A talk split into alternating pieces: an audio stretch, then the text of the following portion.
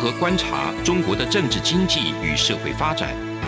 世界各国又是如何看待中国的影响力？而两岸间有哪些焦点议题与新闻事件？深入解析，多面向的透视中国。欢迎收听《这样看中国》。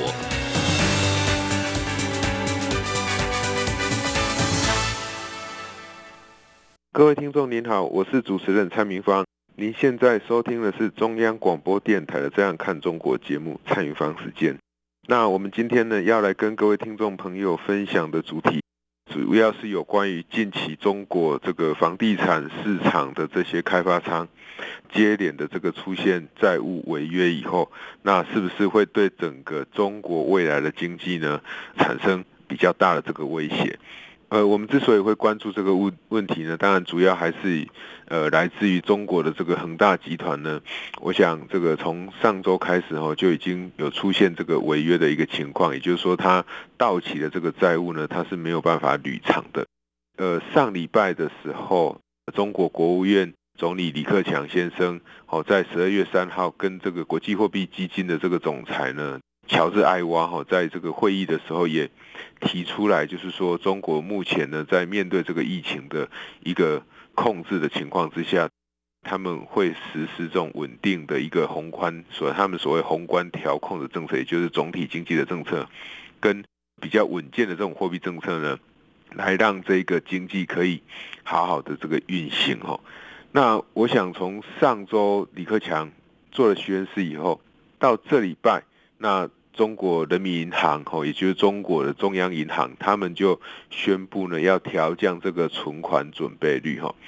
零点五个百分点。那调降的这个存款准备率，其实它就是所谓的宽松货币政策。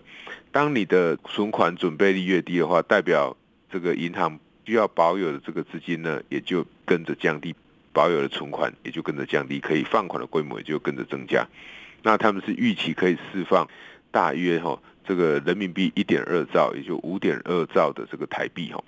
那问题是说，它一旦释放出这么多的这个货币出来的话，那这些货币是不是可以真的去支持到他们所关心的一些需要支持的这些小微的企业或者是农业？所以呢，这个中国人民银行又在这礼拜哈又宣布了说要。调降对于这个支持农业还有这个支持小微企业的再贷款利率哈，呃零点二五个百分点，也就是所谓的一码哈。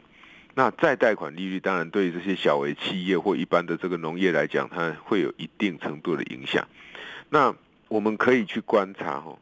就相较于现在我们看到的，比如说我们知道的美国已经开始要缩表，然后未来可能会有比较多次的这个升息的一个动作。那这个韩国或新加坡，或者是大家看到的像纽西兰这些主要的国家，他们已经都开始在因应物价的上涨而开始升息。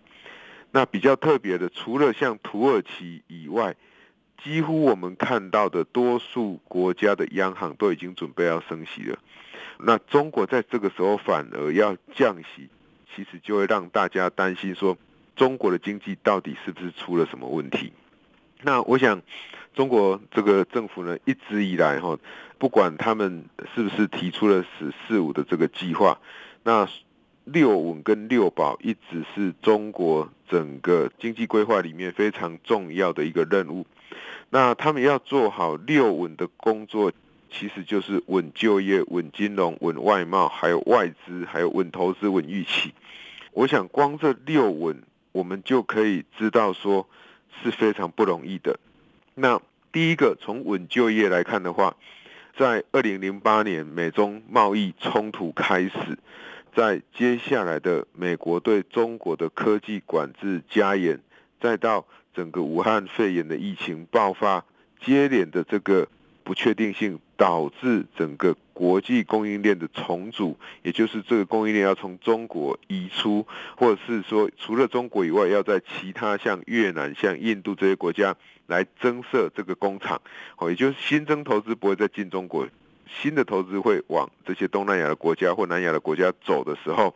那我们就可以知道，对于中国未来的就业一定会产生影响。好，那刚刚这个整个大环境，就是外在条件的变化，当然就会影响到大家对于中国未来的预期，所以稳预期就会很不容易。那稳投资更是难。我们刚讲，因为整个全球工业业移转，你要去稳投资是非常不容易的。稳外资，除了华尔街少数的这些金融业以外，多数的实体产业，他们都是想要撤出中国的，或者是说新的投资不会再进中国，而是会往中国以外的其他国家来移动。所以稳外资其实也很难达到。另外一个稳外贸的话，对外贸易的话，其实它是跟供应链的连接在一起的。如果当你供应链会慢慢的移出中国，当新的投资不会再继续在中国发生，当美国对于中国的科技管制不会朝向宽松的话，其实中国要去稳住它的对外贸易是非常困难的。唯一在现在大概还有一点点期待，就是期待这个拜登政府他会不会在接下来对于中国出口到美国的这一个商品的进口关税调降哈。但是我们也要注意一件事情，这个进口关税的调降，事实上在二零零八年到现在，它已经升了一段时间了。那这些关税的调升，它其实就已经使得比较多的中国的这个产业呢，它会慢慢的移到外国去。那关税的调降当然会有利于一些原来从中国出口的移到海外的，现在又移回来中国。但是这个部分，呃，某种程度来讲，如果一般而言哈，我们可以看到，如果一个产业对于这个关税的敏感度还是这么高的话，往往这些企业呢，它的附加价值会比较不高。那附加价值比较不高的话，如果它的这一个产业呢，它又是比较容易被标准化的话，那机械化的制成呢，就比较容易来取代这些一般的就业。所以呢，不只是外贸可能中国会受到影响，连就业又会再一次受到冲击。一个冲击是工厂的移出。新增投资不再增加，另外一个冲击是，既有留在中国的这些企业，他们有可能会再继续把他原来对劳工的依赖变成这个对于机器换成标准化的这一个机器设备，所以在这样一个情况之下，对中国的就业来讲，都是相对会。比较不乐观的哈，这个是我们未来要注意的。那最后一个六稳里面，我们谈的稳就业、稳外贸、稳外资、稳投资、稳预期，还有稳金融。那金融要回稳，其实就会牵涉到最近大家比较关心的所谓的这个房地产开发商的曝险的问题。那我想从这个中国恒大爆发这个债务危机以来哈。其实不止中国恒大哈，那中国的这一些都是中国前几大的这个房地产开发商，包括所谓的呃花样年控股集团，包括这个兆家房业集团，还有包含像中国的这个阳光一百这些开发商，其实他们都已经陆陆续续的出现债务违约的情况，而且债务违约的金额其实都不是小数目，所以在这样一个情况之下。呃，我们在之前节目之中也跟各位听众朋友分享过，就是说，我们之所以会担心房地产商的一个倒闭，其实不是担心这家房地产厂商不见，而是因为房地产厂商在中国过去这样大肆扩张的情况之下，很多的房地产厂商他所做的这个财务杠杆都是呃做的杠杆程度都非常的高。也就是说，从自有资金拿出来钱很少，然后呢，透过借贷、透过供应链融资所取得的资金是比较多，所以一旦他没有办法有履约能力、偿债能力下降的时候，就会使得这种房地产开发商他的整个财务危机呢会爆发得更快。那如果这些房地产开发商跟他一起合作的这些下游的这些协力厂商，或者是说，他因为无力偿还这些巨债，他就要宣布倒闭，就没有办法再继续把它还尚未完成的房子盖完，没有办法把他已经收了这一些消费者定金或消费者已经缴完钱的这一些房子把它盖完的话，自然就会对于中国自己国内自己境内这种金融的稳定性、金融流动性带来很大影响。好，也就是说，这些开发商有可能就没有办法顺利的取得资金，就没有办法把钱给相关的供应商，这些供应商也就会因为没有取得他预期可以取得的这一个资金，那他就也没有办法再继续营运下去，也出现流动性的危机。好，所以这个是在金融面的影响。那另外一个就是这些消费者，他因为相信这些前面这些规模比较大的开发商，而缴了房屋的这个贷款或缴了房屋的购买的一个金额以后呢，他没有办法取得房屋，也是另外一个对于中国整个经济比较大的一个危机哈。所以在这样一个情况之下。这个为什么我们比较可以回答一个问题，就是说，为什么全世界大家都在升息，但是中国还在降息？那我想比较合理的解释就是，中国在金融方面的流动性可能出现的一个问题，所以也就会使得中国的人民银行呢，会采取所谓的宽松货币政策来应应。那即便中国它的物价上涨的幅度其实也是非常的有感，但是呢，在考量呃金融流动性不足，有可能会进一步对内需产业带来影响的情况之下，那我想中国政府还是必须要去所谓宣布这个降息或宣布宽松的货币政策。那当然很多人会说，因为中国这个利率还算是高。中国的贷款利率也算是高，所以呢，中国还有空间可以降。但是我们应该换个角度来谈，就是说，不是中国还有空间可以降，而是中国从它最高点到现在已经降了多少了？事实上，中国降的幅度是比其他这个先进国家来讲是还算蛮大的哈。所以换句话说，中国的经济不稳定性是蛮高，因此中国在为了要这个六稳的情况之下。只好必须要去降准来维持它金融的一个稳定。那他做这个所谓的六稳的工作，其实某种程度他也是想要有落实所谓的六保哈。那六保呢，它其实是包含了保居民的就业、保基本的民生、保市场主体，还有保粮食的安全，以及保产业供应链稳定跟基层的运转哈。所以。如果我们把他过去的六保再拿来看上礼拜李克强他的谈话的话，其实我们会发现，呃，某种程度中国的官员他已经自己先看到了中国经济在未来所有可能会面对的这个风险，好，所以他才会提出所谓的六保。因为到目前为止，我想整个这个中国经济的一个问题还是脱离不了他所谓的六保任务，所以这个东西我们还是要再持续观察的哈。那节目进行到这边，我们先休息一下。这里是中央广播电台的《这样看中国》节目，节目稍后回来。从两岸、国际、历史文化与财经等角度透视中国的《这样看中国》节目。每周一到周五晚间九点三十分到十点，在中央广播电台播出。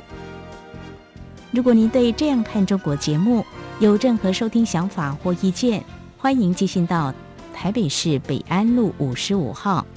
也可以透过电子邮件的方式。节目有两个信箱：二零二零 at rti 点 org 点 tw，或是二零二零零二零三。News at gmail.com。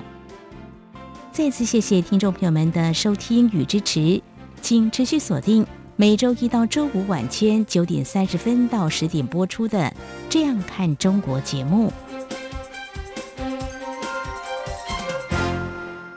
各位听众您好，我是主持人蔡云芳。那我们继续来探讨整个中国房地产的一个危机，以及中国这个金融。机构中国人民银行降准所可能显示的中国经济未来会面临的风险哦，我们刚刚在节目的前半段提到的六保跟六稳的这个措施，六稳我们刚刚已经有做了详细的说明，那六保。他所谈的，刚刚也谈到，就是说，一方面他要保居民的就业，还有保基本的民生跟保市场的主体，就是要让整个市场经济可以好好的运转。那还要确保所谓粮食的这个安全，还有确保产业供应链稳定以及整个基层的运转。哈，但是呢，我们可以看到，哈，在二零二一年，在中国的政府工作报告之中。他们其实也有提到，就是要促进整个经济运行在合理的区间，换句话说，它不能让它的经济有太大的波动。那它另外还增加了所谓的要保持总体政策连续稳定性跟可持续性哦，也就是说你的整个政策呢，你必须要是稳定的，而且是可持续的，不会说这个政策只有在这个时间点可以做，那过了一段时间就不能做了。还有更重要，当然就是我现在的目标跟未来目标呢，必须要可以平稳的这个衔接哈，他们用的叫做平稳的衔接。那虽然二零二一年它的经济成长率的目标是设定在六 percent 以上，但是以目前它现在的整个就业的一个状况来讲，哦，坦白讲，它是不是非常乐观的？那对比李克强，我们说他在上周的一个谈论，他仍然也一样提到的，要确保所谓的这个市场主体的这个运行哦，跟就业。可是，在六保里面，我想在现在几乎是做不到的，就是维持产业供应链的稳定。因为我们刚提到的这个新的产业都会慢慢的移出，旧的产业离不开的，它会继续在中国啊，那它当然有可能会更新厂房，但是它也有可能会用更新的这个机器设备来取代既有的这个劳动，所以它就影响到居民的这个就业，哦，这个是我们要来注意的。那另外一个就是说，对于市场主体的影响，虽然中国政府他们用降准的方式。那用降息的方式，希望去维持整个金融市场的稳定。但是坦白来讲，对于整个市场目前影响最大的，就是习近平他对于中国的像数位平台这一类的平台业者，他的监理趋严，而且是趋的非常的严。那这样的情况之下，就对阿里巴巴、对腾讯这些厂商会带来比较大的一个影响。那会让人家觉得说政府。到底是拿什么样的理由来介入这些市场？所以对市场主体的运行，我觉得那会是有比较显著的影响的。好，那另外一个当然就是中国所采取的共同的富裕的政策。这个共同富裕的政策，那很明显的它是跟市场的主体是背离的。为什么这个共同富裕的政策会跟市场主体背离呢？因为我们在谈这个所谓的市场主体或讲市场机制的时候，有一个很重要的前提，就是说，这个经济体系里面要让人们有诱因去追求自己的自利极大，就是对自己来讲好处是最大的。那为什么会让大家想要去追求这个智力呢？因为当每一个人都想要去追求智力极大的时候，他就会好好去努力提高自己的生产力。所以，追求智力的过程里面，提供 incentive 这种诱因的过程里面，那无非是希望自己国家国内的这一些生产这个投入，就像劳动或劳工，他们可以去增加他们的这个生产力。那对整个国家来讲，它才会是好事。可是，在共同富裕之下，其实呢，对于不管是厂商来讲，特别是以厂商而言哈，那他们就必须要。呃，没有一个依规，没有一个主要的规则来捐输金钱出来给政府的话，那其实就会对于整个市场经济的运作就会产生影响。比如说，对于很多的厂商来讲，我如果知道我赚的钱可能不会是我自己的，而且我要捐多少出去，我还不知道，可能也是一个天文数字。那我想要进去中国继续经营的这个厂商，他们就不太敢进去。那新的厂商不会进去。整个市场里面就不会有比较活络的这个厂商的竞争，那进而就会影响到市场机制或市场经济的一个运作。好，我想这个是在六保里面，在共同富裕，它有可能会影响到这一些厂商的。所以我们可以知道，哈，在“十四五”规划里面，其实大家都非常的清楚，就是这个内循环跟外循环是中国的一个政策的亮点。那外循环，我想如果保外贸、保外资没有办法做好，保预期没有办法做好的话，那我们去谈外循环，坦白来讲，那是非常不容易的。那谈内内循环的话，因为许多的中国的国内的这个就业本来就是依附在出口产业之下，出口不好，当然国内的就业就会不好。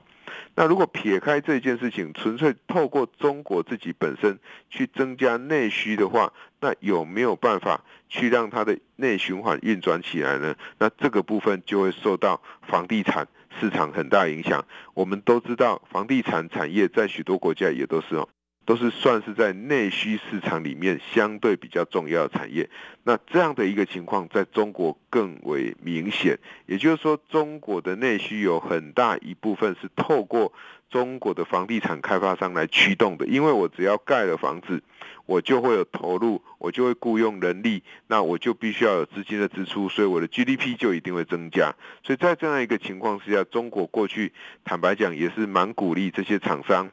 这个去投资房地产的，但是在现在，当这些厂商慢慢可能会面对所谓倒闭风险的时候，那就会对中国的内需会带来影响。所以，就目前的情况来讲，我们对于中国的一个内需是非常这个不乐观的哈。那除了内需以外，我们如果再看整体中国经济的话，经济包含内需跟出口。内需刚介绍过了，那出口的话，虽然在这个月哈七号。中国的海关总署公布了十一月的出口数据，哈，显示说中国总共有三千两百五十五亿的这个出口，出口呢是，因为他看的是十一月的哈，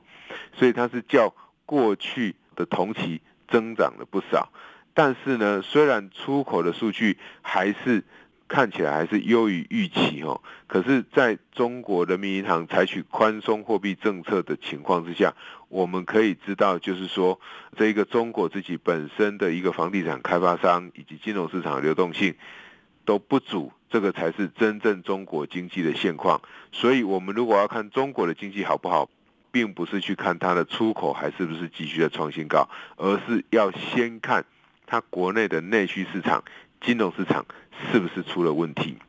那以目前来看，确实中国的经济的不确定性因素，以及金融的不确定因素，影响应该会是蛮大的哈。那我们过去其实，我想在这个节目之中，我们也谈了很多次有关于这个中国的经济有可能会下滑。那当然，大家会很好奇说，那中国的经济下滑，我们都谈了很久了，那到底它会不会下滑？从过去的历史经验来看，当然没有像一般的学者所预期的这么惨。但是从现在来看，还是有很多人会说，诶，整个世界的供应链都已经开始在移动了。但是呢，大家仍然认为，就是说中国跟世界的经济是不可能脱钩的，所以中国的这个经济呢，整个运作，大家还是不会那么看坏。可是我想。就这样的一个观点来看的话，各位听众朋友还是要注意一件事情，就是说整体中国的经济，或许你在短时间内你不会看到它有很明显的改变。为什么？因为到二零二一年也不过就是三年多的一个时间。那在这三年多的时间，产业因为过去在中国的一个生产基地的累积，那中国生产基地的规模也庞大。所以它绝对不可能在短时间内它就可以完成迁移，也不太可能说在其他国家的这一个工厂盖好了，它就马上会到这个其他国家去生产，然后完全不在中国生产。所以在这样一个情况之下，其实大家要比较关心的是说，虽然我们看到现在。整体中国经济好像还是可以维持不错的成长。那中国自己国内对于经济成长预估，认为还有可能达到六%以上。可是要注意一件事情，就是说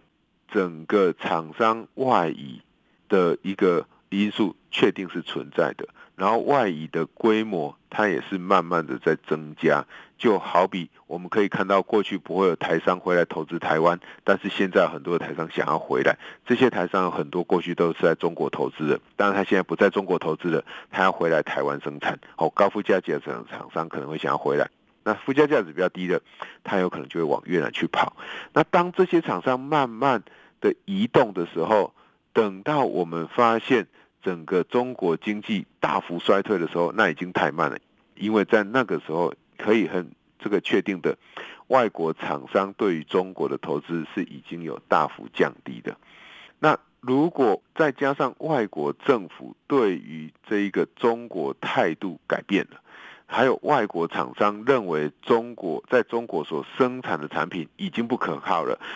这个时候就会使得中国经济的下滑的速度太快。那以目前来讲，我们在判断中国经济下滑的一个趋势，跟过去最主要的差别在哪里呢？其实就是第一个，我们可以看到的这一些过去下滑因素，我们是看不到美中贸易冲突，没有看到这个所谓地缘政治的不确定性带来整个经济发展影响。第二个就是我们没有看到有一个病毒的爆发，它可以使得许多国家有可能会出现封城的一个情况。因此，在这样一个情况之下，不管是封城在外国的封城，那它会影响到世界工厂中国的这个生意。那如果是中国境内的工程，会使得中国自己本身工厂的员工没有办法开工。所以在两项因素的考虑之下，其实中国经济下行的一个可能性，跟过去来比，已经高了非常非常多了。哦，那虽然我们现在还是有很多的厂商想要说留在中国，可是我们如果从中国政府对于台湾远东集团的一个重罚来看的话，很明显的，我们在考虑的这个所谓的呃对数位平台的监理措施趋严，还有所谓的共同富裕政策，这些政策其实对于厂商的经商环境来讲都是非常不利的。因此呢，我也同意。就整个世界的供应链来讲，那不太可能跟中国完全脱钩。但是，在美国对于中国的科技管制趋势是继续加严的情况之下，坦白讲，中国的新科技、中国的新产业是很难跑出来，是很难生长出来的。所以，如果我们台湾的厂商，如果你是想要永续经营的厂商，你要再继续往高附加价值的产业链走，你要继续跟这些欧美品牌的厂商合作的时候，那我们就要非常注意，就是你是不是要再继续再留在中国生产？那我想，对于中国的体制抵制，我们也可以看到，像美国、像澳洲现在也都抵制这个中国所举办的这个冬奥哈。所以在这样一个情况之下。一个是中国的经济环境本身的条件是跟呃世界比起来是已经比较没有像过去那么样有显著的优势。二方面是大家对于中国的认识其实也都大幅提高了，也就是说更了解中国了，所以对于中国的一个依赖，对于中国的一个信任，其实已经都想办法要降低了。所以在这样的一个背景之下。中国经济下行的一个趋势会是非常确定的，再加上它房地产市场不断，如果持续不断爆，这个风险没有被控制住的话，那我想中国人民银行还是有可能会再进一步降息的。这个是我们对于这个未来一年哦，中国经济有可能出现的不确定因素，好，我想要提供给各位听众朋友参考的。那以上就是今天。这样看中国节目的参与方时间，谢谢您的收听。有人形容二零二零年是台湾的 Parkes 元年，使用手机可随时随地收听的形式，滋养了听觉，丰富了视野。而你也加入了 Parkes 的行列了吗？央广新闻部制播的众多精彩节目，陆续在各大 Parkes 平台上架，包括早安台湾、两岸 ING。这样看中国，张振霖时间，蔡明芳时间，还有这样看香港，舍之岂能藏乎？想跟你聊聊天，以及港式大排档节目，通通随点随听。欢迎透过 SoundOn 声浪平台搜寻央广节目名称，就可以收听到精彩的央广新闻节目。快拿起手机，让我们在 Podcast 平台相见。